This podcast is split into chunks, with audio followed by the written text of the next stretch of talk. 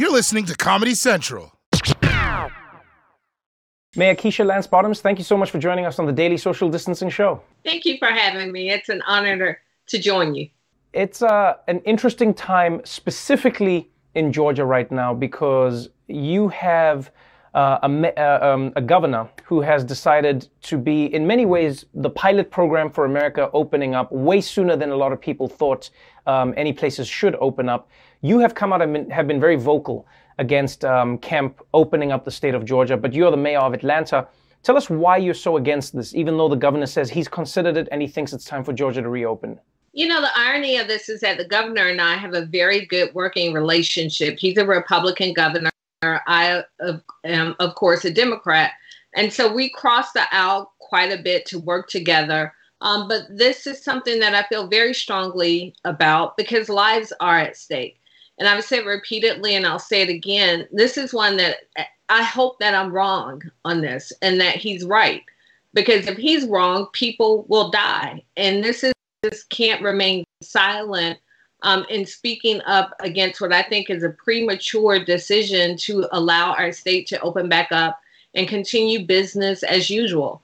Bowling alleys, movie theaters, there's nothing essential about those businesses. And I understand there's a, a huge economic strain on so many business owners, and that's very real.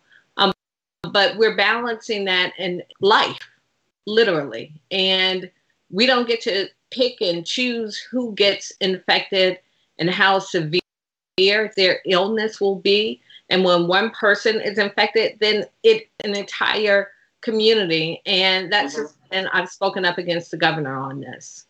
Now, many people who support the governor or the governor himself have argued that uh, opening up states like Georgia isn't as bad as it may be in a place like New York because people are able to maintain a certain level of distance between each other. They've argued that um, people can still be responsible even though the states have opened up. Do you think that there's a balance between the two worlds, or do you think that this is something that wasn't thought out enough before um, jumping into action? Absolutely not. And that's why it was so frustrating that the governor didn't defer to local control and local decision making on this because Atlanta is a part of a larger metropolitan area. So we have about 500,000 residents in Atlanta, but the metropolitan Atlanta area is around 6 million people. That's a, that's a lot of people in a very small space. And so, uh, you know, this notion that we are Georgia of 1920 um, it, it's not realistic. We are a major American city. We have the world's busiest airport. And so it's not possible for us to completely separate and distance ourselves. And when you talk about barbershops and hair salons, specifically communities of color, there's one on every single corner. And I read an article today that southern states are bearing the brunt and will bear the brunt of COVID 19 in a way that will be unprecedented compared to the rest of the country, um, in large part because of the underlying health conditions, the poverty rates, and all of these things that are making this disease more deadly. And it, it concerns me deeply, but we will know in the next two to four weeks uh, if this social slash health experiment uh, was a brilliant idea or if it was the absolute worst thing that could have happened. Now you you are you are the mayor of Atlanta, so obviously you're you're in a in a tricky situation or in a tricky spot because uh, you know the governor has issued these orders, and then you also have power as as a mayor where where do you think where do you think your power ends and and, and where do you think his begins? Because you, you're trying to figure out who to listen to. If somebody's a resident of georgia if they're a resident of atlanta they have the two of you but they're trying to figure out who to listen to. How, how do you think people should navigate that for themselves? Well this is something i'm navigating for myself. He is the governor and he has authority throughout this state. Uh, he went out of his way to say that um, his orders would take precedence over anything that we could do locally. But I have the power of my voice. It's the reason that I'm talking with you. It's the reason I've been speaking every opportunity that I get to let people know that I disagree with this order. And I, I know in Atlanta, where we are a dense community, where there are a number of people of color, that this could be catastrophic for our community, I think that it's wrong. You have um, people who are on one side of the argument who've been saying, you know, places like nail salons, barbershops, etc., don't need to be open. There have been people who frequent those places or people who own them or work in them who say, yes, but these are the small businesses that, that are the lifeblood of, of many of our small communities. And uh, you're in a unique position because your mom owned a nail salon. So, you know, you, you were raised in that world, in that ecosystem for yourself. So if you were speaking to somebody who owned a nail salon, if you're speaking to somebody who works in one and they say to you, um, you know, Mayor, I, I completely hear what you're saying, but I need to earn money now. I need to get back out there so that I can pay my bills. What what would you say to them? Well, and actually, it was a hair salon that my mother owned for almost 25 years. And I would say what my mother says to me often you have to live to fight another day. This would have been devastating for our family because my mother was a single parent and we relied heavily um, and solely on what she brought into our household for a very long period of time. So I get it, I understand it. But I also know there would have been nothing more important to me as a child and to my mother as the breadwinner in our household that she be healthy and whole. And what I've what I continue to look at is history. We've been through the Great Depression. We've been through recessions. We've been through pandemics um, in this nation, and generations have gotten to the other side of it. It wasn't always comfortable, and it wasn't all. Um, but when you exercise good sense, and when you just stay focused on what the end goal is, I know that we'll get to the other side of it. And what we know, looking at country at countries across the globe, is that the way that they've been able to flatten their numbers is to be very deliberate in keeping people separated. And our numbers in this state are continuing to rise daily.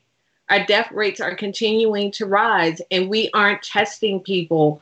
And, and we may have beds to offer to people, but it's like we're saying to people, yeah, go bowling. And if you get sick, I have a bed for you that makes no sense to me. What would you recommend to people in terms of reopening? When would they go out? Because some people feel like there's no light at the end of this tunnel. And so some may say, well, I, I understand that now's not the right time, but when would you think the right time should be or could be? I think we just have to wait a few more weeks. And and we can look at what's happening in New York. We can look at what's happened in Washington and we can look at other places and see that there is light at the end of the tunnel if you stay the course. But we are not giving ourselves an opportunity to even get a glimpse of the light because we're taking five steps backwards.